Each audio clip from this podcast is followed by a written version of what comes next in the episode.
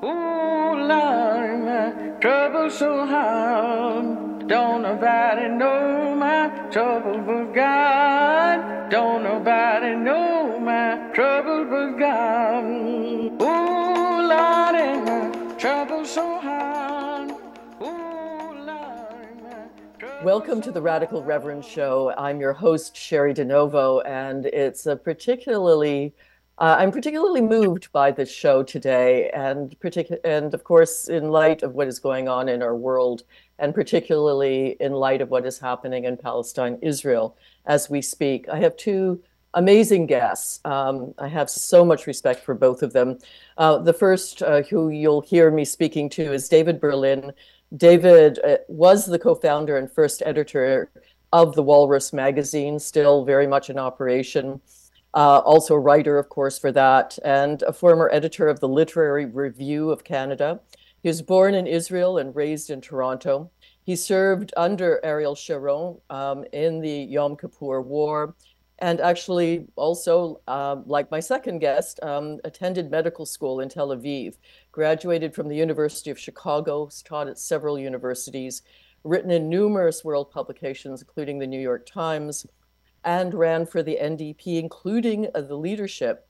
Uh, David has written a book called The Moral Lives of Israelis Reinventing the Dream State. My second guest uh, that you'll hear after my conversation with David is Dr. Izzeldin uh, Abuelaish. Uh, he was born in Jabalia camp in Gaza, Palestinian. Uh, he is a doctor, a professor. His book, I Shall Not Hate A Gaza Doctor's Journey on the Road to Peace and Human Dignity. Beautiful read, both of these books. Uh, please do buy them. Uh, and also a board member of Daughters for Life Foundation. He is the first Palestinian doctor to ever work in an Israeli hospital, became a Canadian citizen in 2015, a winner of multiple awards, uh, too many to mention here, and multiple honorary degrees and citizenships around the world. So, welcome to you both. Uh, it's an honor to have you on. And David, let's start with you. Uh, you were the inspiration in part for for this show. You spoke, uh, and I spoke a while back, and you said that what was necessary and what isn't happening is for religious leaders of all faiths in Palestine, Israel, to get together. You said in a room and to come out speaking with one voice for peace. And you said that would make a difference. And one of the one of the missing pieces of coverage, it seems to me, of what's going on there now is any discussion about our faiths. And we three represent three faiths here Judaism, Christianity, and Islam. And uh, I thought that's the perfect topic for a radical reverend show. So uh, let's let's get you on. So expand on that initial thought, David. Why why did you say that? Well, yeah, you know, I remember um, as I was reporting from Israel uh, during the re- withdrawal from Gaza, and I spent a lot of time in the settlements talking with all sorts of, I would say, extremist rabbis. And, uh, you know, uh, I, I have the bona fides um, to get to talk to these people because, you know, my great grandfather was a uh, very, very famous uh, Jewish rabbi in, in, in, in Serbia, really. And so, so, so they spoke to me as if I was one of them, but I'm not one of them. And the the, the sense was that uh, there is no uh, resistance to whatever a rabbi will say to a congregation. So I happen to be in a rogue settlement called Tapuach, which is in the West Bank, and I walked in on a Saturday morning sermon, and the rabbi was preaching the assassination of a prime minister. Now, this happened, as you remember, in 1995. Uh, a whole bunch of rabbis were calling for it. And in fact, uh, many of the theologians at the uh, Bar Ilan University, and that ended up with the assassination of uh, Rabin. Uh, and now uh, Sharon was pulling out of the the, the Gaza the Gaza Strip, and rabbis didn't like that, the, the settlement rabbis, and the the sermons were so extraordinarily virulent. It was it, it actually sent shivers down. You know, you just could not believe the kind of ecstatic uh, and and uh, uh, the, the the embrace of of heavy duty violence. And I'm thinking, who who is monitoring this thing? I mean, why is there no I don't know rabbinical supervisor that comes in and, and rebukes this guy and says, "Listen, you can't do that." You know, you're talking in the name of a religion. You know, you're talking not only for yourself. I mean, you know, you're not a, a, a an individual. You're talking for uh, a, a whole tradition here, and nobody was doing that. And there were Kabbalists who were doing all sorts of, you know, crazy occult uh, uh, dances in front of the prime minister's house, and you know, and and I assume, and I'm not I'm not an expert in these kind of things, but I assume that uh, the Hamas um, the, the, the imams in Gaza, certainly in the UK, and I've met many of them, uh, were were just as as virulent. You know, of course, not all of them. You know, but there there seems to be no uh, order in in a realm that, that's supposed to stand for the moral order itself. You know, uh, so um, how how what we can do about it, I don't know. But I can tell you that that a a just a facile uh, call for peace in the Middle East is is not is insufficient. You know, you cannot have you know the Pope and the yeah and and you know various uh, uh, religious leaders saying you know peace peace peace without actually you know creating some kind of uh, order within the uh, within the ecumenical community uh, without demanding that, without defrocking. I don't know what. Like uh, I, I don't know what what you know used to be in the Jewish tradition. At least you could get excommunicated. I don't know that anybody gives a damn about those kind of things. And you know, of course, uh, you know, Protestants used to burn witches and what have you. Uh, I, I'm not so sure that that that those are strategies that are available to uh, to ecumenical uh, uh, community anymore. But there has to be something. You know, the, the religious leadership stands in place where the moral order occurs. That politicians are not beholden to a moral order; they're beholden to their own constituencies. You know, and and they have to get they have to get elected, and and they are they are almost by definition they are self-centered, and that is not the case of the religious order. There has to be a universality about there has to be a, a morality to it, and it's just chaos out there. And and I uh, speaking to, to David Berlin uh, here, uh, of course, about the religious aspects of of, of uh, the, what's happening in in the Middle East. Um, uh, a couple of things come to mind, David. First of all, I'm not I'm not neutral in all of this. I'm I'm, I'm emceeing this conversation, but uh, I'm also clergy. I'm Christian clergy, and my entire life I feel like I have been struggling against the Christian right uh, particularly as it's evidenced in the United States um, on a number of levels, um, certainly where um, women are concerned, where LGBTQ people are concerned. Um, white supremacy has also infiltrated some evangelical orders and has always been part of that in the, in the US and here. Um, and, uh, and so um, I, I come out of the United Church of Canada, which is a peculiarly Canadian tradition founded in 1925 of coming together of a number of Protestant denominations. Um, and we've always kind of prided ourselves on being, you know, progressives.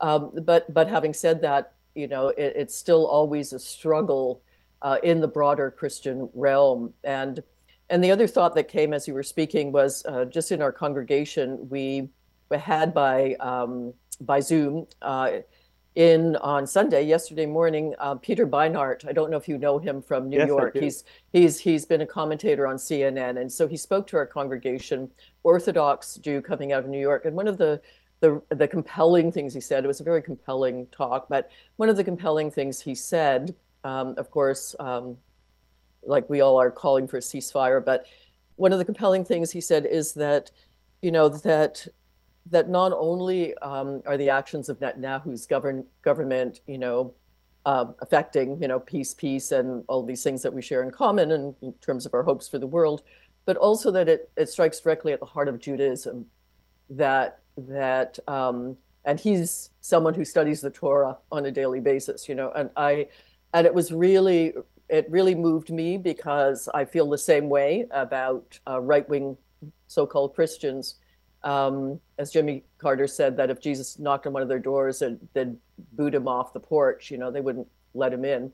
Um, so I mean, that that's where we're all kind of coming from.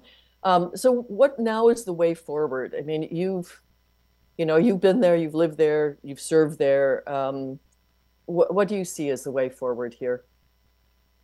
You know, it, it's it's it's it's it's possible to talk about one's own vision it's not possible to to prophesy what will happen.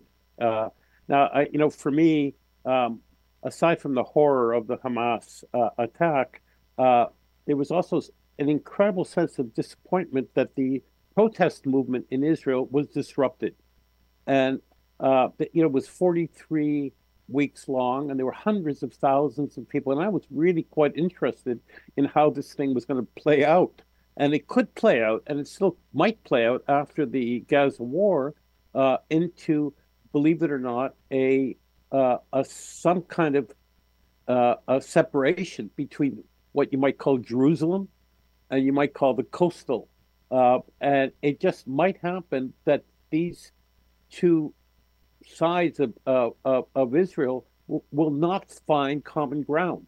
Uh, you know, so far it's becoming more and more extreme the uh, you know Netanyahu, of course, and his coalition uh, are are uh, are completely uh, uh, you know not only in the right wing but are are servicing the settlers in the West Bank and and they're at the service of and it's uncanny how many Knesset members actually live in the settlements.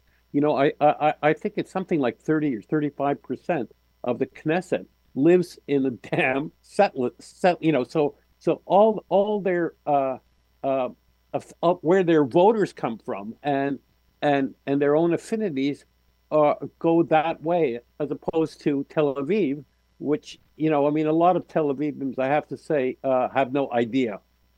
You know, they're sick and tired of the whole conflict. They're sick and tired of the West Bank.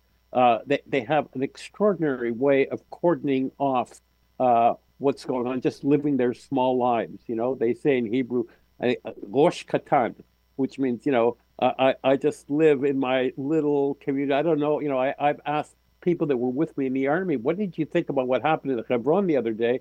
And they said, Mali, Mali, you know, I don't know it. I've never been there, or you know, uh, uh, it's their business. I, you know, I, I, I'm an economist. I teach philosophy at the University of Tel Aviv. I don't worry about those kind of things. It's surprising it's a, but it's surprising, but it's also a almost the only way that you can uh, cope in Israel. I mean, the barrage of news of that of the kind that you don't know what to do with and you, you don't have any influence over is just so overwhelming that you can hardly breathe. You know, so slowly, slowly, you live there. You stop reading the newspapers. You stop listening to uh, uh, radio. You know, you, you, when you turn on the TV, it's for five minutes in the background as you're cooking. Uh, and but it could very well be that Israel becomes two states, you know, some kind of commonwealth thing. Now, I, I, I, you know, I, I don't, I'm not even hundred percent sure, and you can correct me, uh, uh, Eldon, if you can.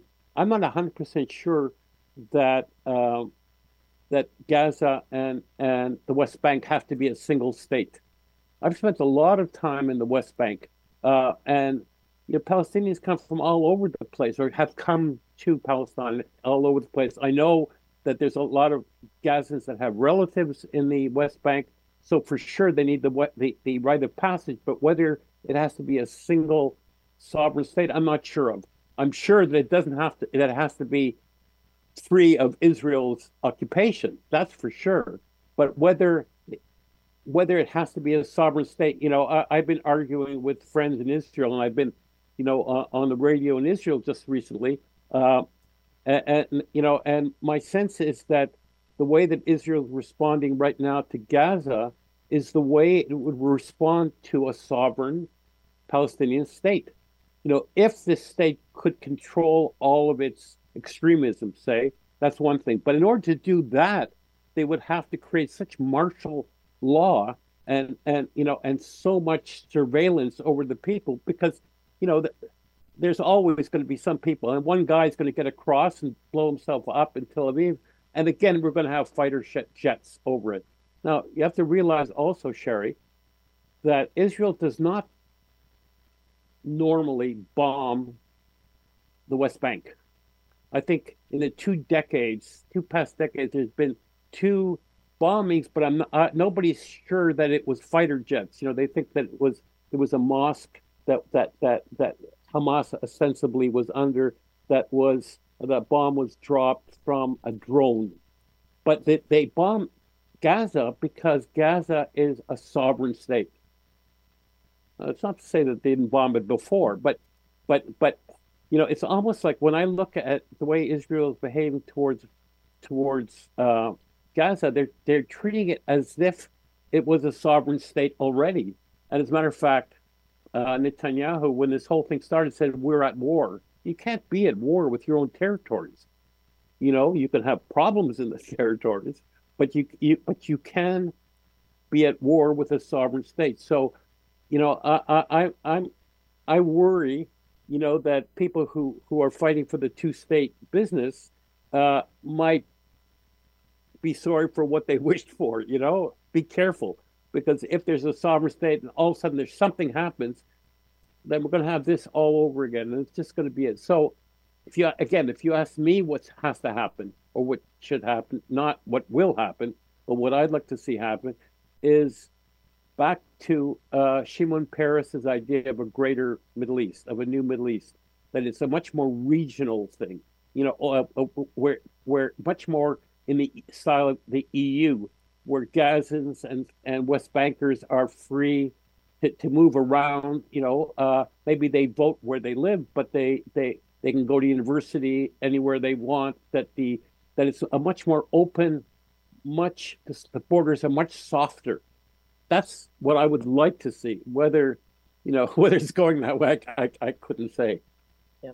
It was interesting that Peter uh, Beinart uh, said in, in this conversation, and I'm, then I'm going to go and speak uh, to to you, uh, Zeldin, um, that uh, he he was advocating a, basically a one state solution, but basically said, you know, um, everyone should have a franchise, everyone should have the right to vote, uh, you know, everyone should have access to um, power in the same same way. Um, but I, am going to leave that for a minute because I want to get back to talking uh, about um, faith. Um, yes, Zeldin, it's such a such an honor to have you on the show. Thank you very much for being here and being part of this conversation. Um, again, just if you've just tuned in to the Radical Reverend Show, that's what you're listening to here on CIUT 89.5 FM. I'm your host Cheri DiNovo, and we're talking about, um, and of course, it's it's broad broadening out from that, but we're talking about the faith aspects. Uh, you, you're listening to a Christian, a Jew, uh, a, a, Muslim, Palestinian, uh, someone Israeli Canadian, a Palestinian Canadian, and a Canadian um, settler uh, whose parents come from England and Italy. so, so we, we have quite a conversation going on here. Zeldin, you've been listening to what David had to say. Um, first of all, just comments. Uh, thank you so much. Thank you. You are talking about the role of the religious leaders, that if we can speak in one voice for peace, it's important to understand one thing. We need to seek the truth, and the truth sets us free. That's Jesus, peace be upon him, he said. And we all were born and created from Adam and Eve and we became nations and the tribes. For what? To know each other, to understand each other, to communicate with each other, to construct, to develop, to enlighten the messengers and the prophets. They were sent with a message to show us the light, the right path, and the right directions, which is important, and that's what we need. There is no problem with religion or faith. The problem is with religious leaders who are politicizing it or distracting it or taking it out of context for a certain agenda, individual or political agenda. And that's the problem. There's no problem with the messengers. There is no problem with God. It's with those people who think they are God and they want to impose their agenda on others. That's important. Faith is very helpful. And the religion is not only about being a rabbi, a religious leader, imam, or a priest. It's about the practice of the religion. How do you live by it? How do you practice it? About dealing with each other, about the human values that were sent by, by the messengers. And that's what is important. Praying, even in Islam, the worship is about 20% of the Quran. 80% of the Quran is about how do we deal with each other, the treatment of each other. And I am sure in Christianity and in Judaism, but the people, they are trying to tailor it, to design it based on their interest. Then we mentioned peace. Uh, this word peace, it, it, become, it becomes diluted.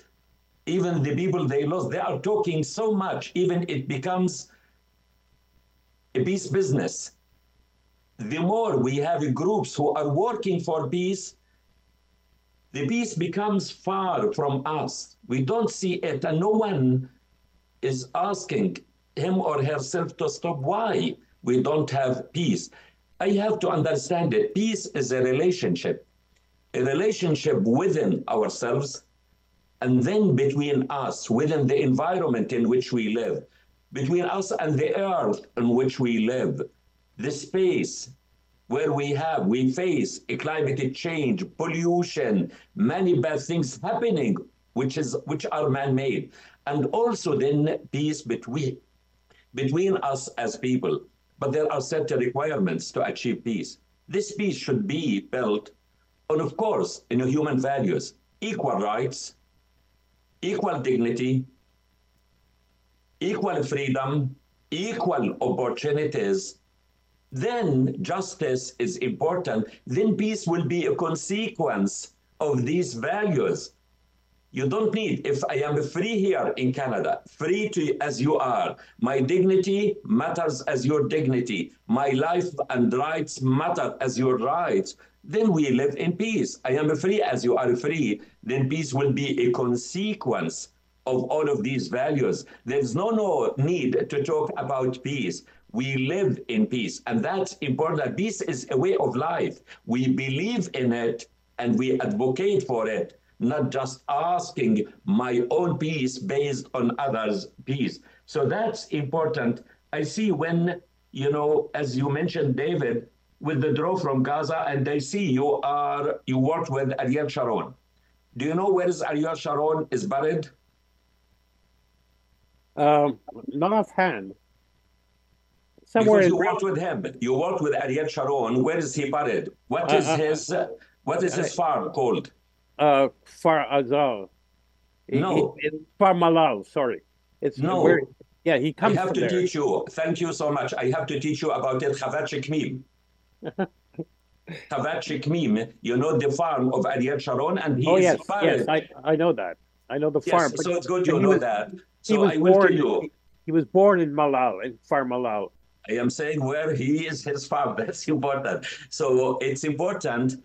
You know, he is buried with his wife eh, close to the cemetery where my forefathers, my grandfather, the cemetery of the Kfar, from which my family were kicked in 1948. His farm is part of, is built on the land of Abu Aish family in Farhouj. That's what is there. So he is living there. I visited it just lately in July. So it's important to understand when you mention he left and we withdraw from Gaza.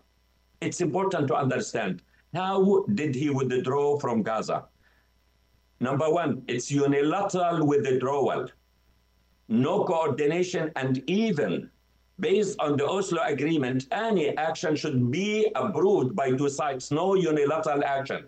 And he acted based on his side, on his decision. He made it and he withdrew from Gaza.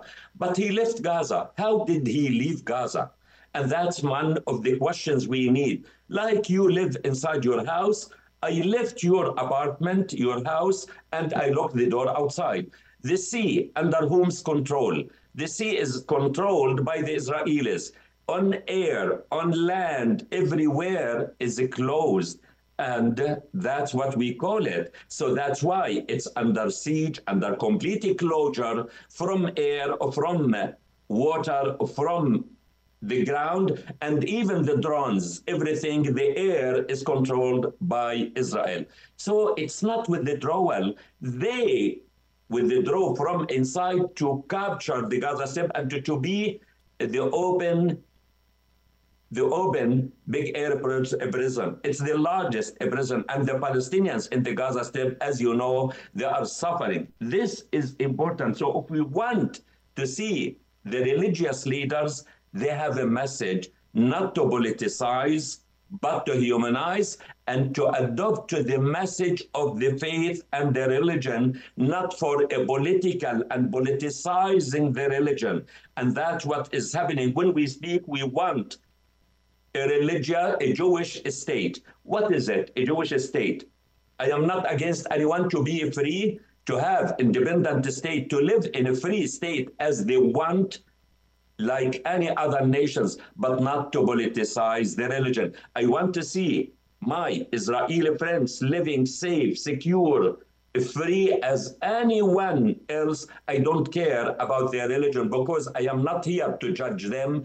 God is the only one who judges them. If they are Muslim, if they are Jewish, if they are Christian, I judge you based on how do you treat me, how do you interact with me. Zeldin, if I can just break in here for a minute, just to uh, let folk know what they're listening to. You're listening to the Radical Reverend Show here. Um, I have been speaking to David Berlin, um, writer, author, founder, co founder of The Walrus, um, born in Israel, raised in Toronto, and Dr. Izzeldin Abuelaish, uh, who's Palestinian, born in Gaza, um, both authors of uh, very important books that I would suggest uh, the listeners buy. Um, one, uh, David's book, uh, Moral Lives of Israelis in Reinventing the Dream State, and Izzeldin's book, I Shall Not Hate, A Gaza Doctor's Journey on the Road to Peace and Human Dignity. Um, I wanted to ask you in particular, one thing I did not mention is the death of your daughters. Um, you have lost a lot um, uh, due to violence there. Um, and and I, I don't ask that you summarize your entire book, but but how do you how do you move from there, um, from that place of of suffering, um, and not hate, and not feel, and, and not hate, and not and not be fueled by anger? You know, because it's not for me as a Palestinian refugee who was born, raised, and lived in Jabalia refugee camp. I am a survival of the Nakba. My parents were survivals of the Nakba. And we suffered, the refugees. My life was a war and continued to be a war from one situation to the other. And uh, even in 1970, I remember it. As I mentioned, uh, Sharon, he is living on the on our land. And even in 1970, because he was the commander of the Gaza Strip, at midnight, the Israeli, they, they want to widen the streets and nothing is more difficult than for someone to be homeless and to demolish their house. At midnight in the camp, the IDF, the Israeli army, they came to evacuate the house. What kind of house? It's a simple, even there is no running water inside the house or washrooms. It's only two rooms to cover us from winter and from the sun in summer to evacuate it to be demolished in a few hours. So I have this experience of house demolishing and to be homeless. And this is one of the most difficult moments in life, more than the killing of my daughters, that I don't want it for anyone to be homeless. Because when we see, we speak about what is home, home is your identity, is your dignity. You become naked, thrown in this world. Then tragedies they come and they continue because it's not post-traumatic stress syndrome. It's ongoing continuous cumulative. But you know i have to keep faith because i believe this is man-made and how can i work to unmade it? Till 16th of january 2009 when the israeli tanks shelled my house and killing three of my daughters and one niece. What kept me moving is my faith. Number two, my faith. Number three, my faith. My life experience. My profession as a medical doctor. When a patient dies, I don't stay there. I have to understand why the patient died and to move to the next patient and to make a change and to learn the lessons. So it's important to understand it and I believe that in every bad thing, there is something good. I said why my daughters were killed and I was saved at that moment because I was with my daughters. I felt there is something behind it. There is a message, and it was broadcasted live. And the second day, it was announced unilateral ceasefire to stop the bloodshed and to stop the killing. But no one should be killed in order to save others' lives. We should understand that a human life is the most precious thing. And killing one as if we killed the world, saving one as if we saved the world. I know the meaning of life and death when I work hard to save one's life as a medical doctor. And honestly, in my life as a gynecologist, the happiest moment in my life when I handled the baby to his mother the cry of the newborn baby is a cry of hope. It's a new life. And I feel the pain of the mothers, how hard did she work during pregnancy to raise a child and to give them life. So it's time, the priority in life is for the living, not for those who are killed or dead. And also, the, the harm and the pain doesn't hurt those who are killed. It hurts those who are living. So I feel it. I am accountable to my daughters.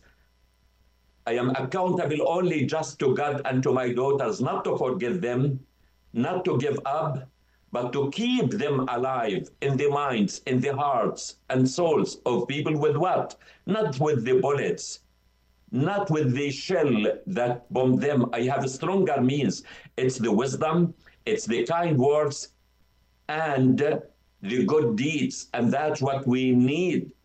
Killing will never put an end to any problem because my daughter Bisan, at the age of 14, she said, to meet violence with violence doesn't solve any problem. There is an alternative way. Negative is not managed with negative negative, we need positive action to manage it. And it's not with hatred, because hatred for me, as I define it, and this is part of my work and the research, hatred is a self or community destructive, contagious disease. It's a fire which burns the one who is afflicted with it. It's a poison. We become poisoned. We become heavy. We can't move. So don't allow hatred to approach you. And some people, they think resilience, tolerance, kindness, and forgiveness, to forgive ourselves from this hatred and not to accept to be a victim of this disease called hatred are not signs of weakness, but they need a lot of courage and wisdom to be resilient, tolerant, and kind. Hey, I'm going to open it up in a few minutes so that we can have more of a three-way discussion on this issue. Um, again, you're listening to the Radical Reverend show here. Um, uh, two very honored to have two uh, amazing uh, men on the show, Dr. Izzeldin Abuelaish, you've just been listening to him, and earlier David Berlin. Um, but before I, I, I, turn back to all of us, Izzeldin, I asked David this question. I'm going to ask you as well. So, what is the way forward? What you know what the way you, forward? What, yeah.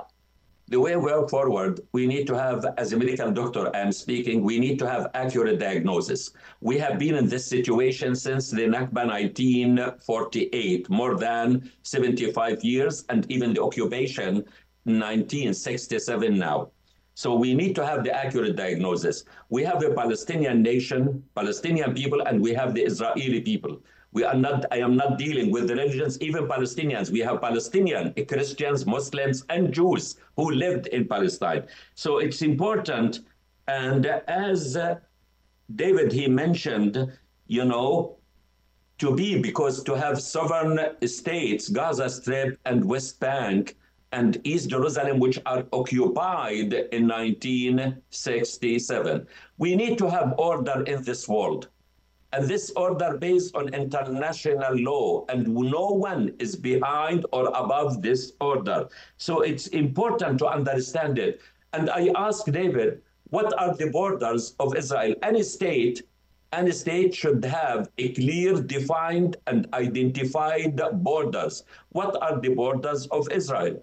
We have Canada and we know our borders. We have the states, the world. It has well defined and identified borders in order to move forward. We as Palestinians, we accept, we accept the international law and resolutions and to have to end this conflict, this divide. So the Palestinians, and that's the diagnosis, Palestinians are occupied. Israel is occupying. Israel is oppressing and the Palestinians are oppressed, and we need to equalize between them. We want them to be free to live in harmony side by side, not, as David mentioned, to have a sovereign state in Gaza. Gaza is not a sovereign state. Gaza is part of the future Palestinian state, and it should be and will continue to be part of the future Palestinian state with East Jerusalem as the capital of the future Palestinian state. As mentioned, and this issue can help us to move forward. And we need the international community to come together because what is happening now after October 7, it proved it's global impact. The Middle East situation, it has a global impact and there is a stake for all of the world to come together to stand and they realized it to stand to put an end based on the international law which keeps the dignity, freedom, justice, of both people, Palestinians and Israelis, in free. You ask me two state or one state. You need to ask the Israeli government. As David mentioned, it's extreme, extreme, the most extreme government in the history of the Israeli administration. Just lately, President Biden, he said two-state solution. Netanyahu, he said no for a state, for a Palestinian state doesn't recognize it. And they say no for East Jerusalem, no for 67 borders, no for the right of the return. So what's remaining? We need to stop this. We need the world to jump in to save the Palestinians and the Israelis from the self-destructive act, the self-destructive act. And that's what is needed. And that's what we have to do. And even what you mentioned, David, normally the Israel doesn't bomb the West Bank, but they every day, every day, they raid inside the West Bank, the killing, the house demolishing, the expansion of the settlements, the checkpoints, the life of the West Bank, of the Palestinians. So what can we do? How can we live? We want to harmonize and to equalize between Palestinians and Israelis, not to be occupied, occupied, but to free even the Israelis they are occupied, occupied by the fear, by the narrative, by the narrative, and by what the ideology they want. There is no Palestinian nation. Palestinian nation is existing and will continue to exist. And there is a lot of commonalities between us, Palestinians and Israelis, that we can share and live together and to understand it. As I said it hundreds of times, we are conjoined twins and we have to live together and to share together. No one can turn his back to the other. No one is superior to the other. And we have to reach the shore peacefully because the safety, the security, the freedom, the dignity, the life of the Israelis is dependent and linked to the safety, security, freedom, future, and life of the Palestinians. This is the guarantee for a long lasting, stable relationship and peaceful relationship between Palestinians and Israelis. David, your responses to what you've just heard. You know, there's two different issues here. One, one is a political issue, and one is the religion, and and and what religion does to both uh, Gaza, uh, to a lesser extent to the West Bank, uh, but to Israel as well. You know, I think you're absolutely right. I mean, this is the worst government uh, and the most right wing government we've ever had. But that that that move towards the right wing has been happening in Israel for a long time. You know, and and the the left in Israel is extremely weak, and and over this next this last war, it's become even weaker. You know, uh, I and that's what I said earlier. I, I really wanted to see how the protests end because they, they, they were for the first time in Israel's history there was there were people in the street. And and to be perfectly honest that they weren't concerned with Palestinians. They were concerned with themselves and with their own way of life and their own democracy but it brought people out. And I was it was unfortunate that that and that that that was curtailed and it may you know rise again after this war. So there's a political issue now I just want to mention one thing about the political issue just to hear your view on it Izzeldin uh, you know Amos Oz the Israeli writer who who died, you know, a few years ago, uh, run around the world for a while talking about a two-state solution. And you know, I just caught a conversation with him because I'm, uh, you know, I was sort of a literary guy, and I asked him whether divorce, under any circumstances, is inspiring enough to, to, to get people working for it. And you know, the, this this dream of side by side, you know, divorce is sometimes necessary. I mean, I I hate to admit it, but I was divorced. I've been married for 47 years, but I was divorced before that. But I can tell you that even when a divorce is necessary and you put one of the partners in a on the fifth floor of an apartment building with a huge window and the other one in the an apartment building right next to them so that each one could look into each other and that's all they will do. And you can imagine that, that one of the partners going like, what is she doing? And the other one going, what the hell is he doing? And and so this idea of a side by side divorce that is a separation of two states to me is not inspiring enough for people to get over the, the, the challenges that will stand in the way uh, uh, of, of, which is why you know I've been talking to whoever would listen you know about a, a much bigger a regional solution. I also, unlike you, I am not like I, I kind of feel like nation states is so last century. It's a last century construction you, you know, this notion of a regional. Here, I have a book here. If you can see it, it's called. I don't know if you can see it upside down, but it's Shimon Peres's uh, book called uh, uh, "A New Middle East," and it, it, it talks about much softer borders. You know, uh, again, in the model of the EU, and you know, and if we don't, you know, national self determination, as they used to call it in political science, usually happens when a, a, certain minority is oppressed by a majority. It's not necessarily a, a human response. Like, I don't know if I love everybody in this country to the extent that I want to have a nation with them. I think that's kind of, you know, a little bit deceptive. Most people I like, but some people, like my neighbor across the street who just keeps throwing his garbage out, you know, uh, in my garbage can, uh, he can have another state of his own as far as I'm concerned. You know, I'm sure this is true of Gaza as well. I'm sure it's true uh, it's certainly true of Israel, I can tell you. You, you know, uh, so so that's the political solution that I'm looking for is not so much more states. A state, as I say, is a construction of the last century when the empire started breaking down. That's one thing.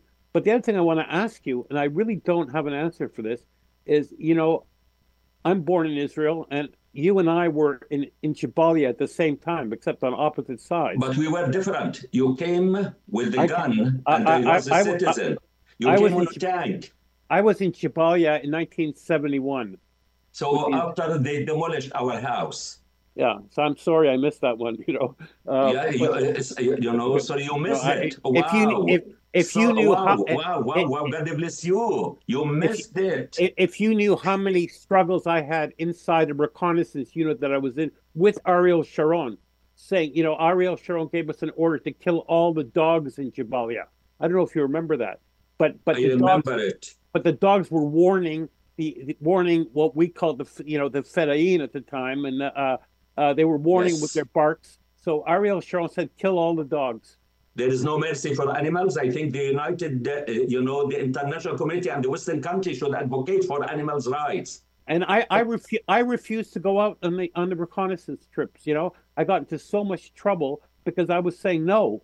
This you cannot terrorize people like that, and you cannot.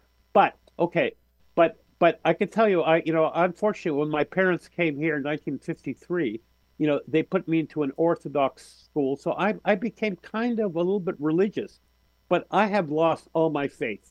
You you you say to me that your faith has saved you and allowed you to go forward.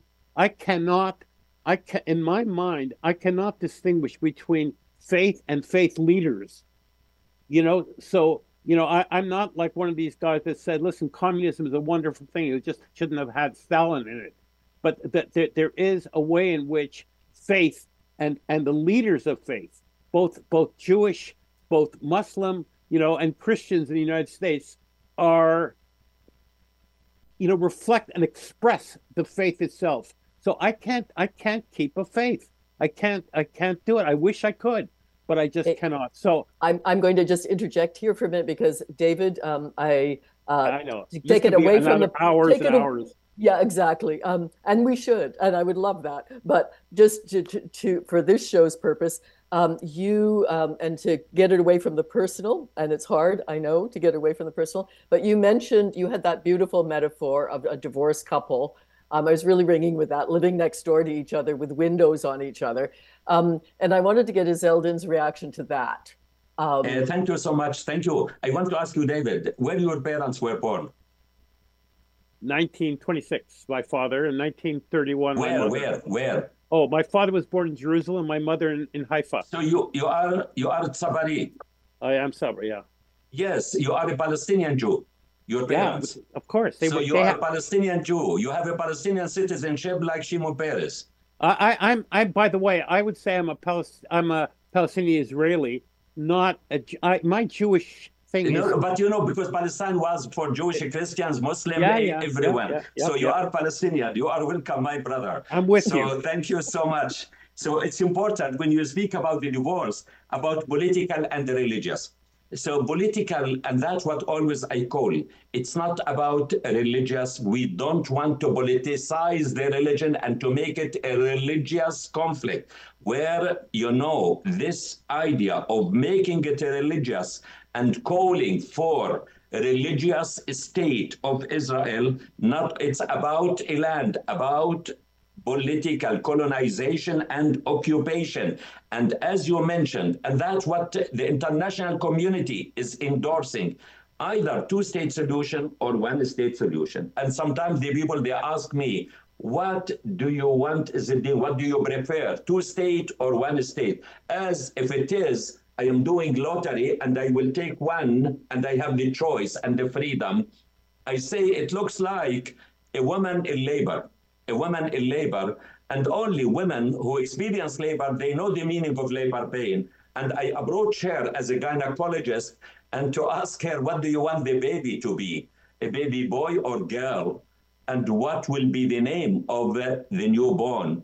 What is she going? In the middle of the uterine contraction, the labor pain, what is she going to say? She will curse me, go away, deliver the baby, and then we can think of it and to have a safe baby. So it's important to deliver the baby, to save it, to stabilize the situation, and then we can think of it and to see what is going on the ground.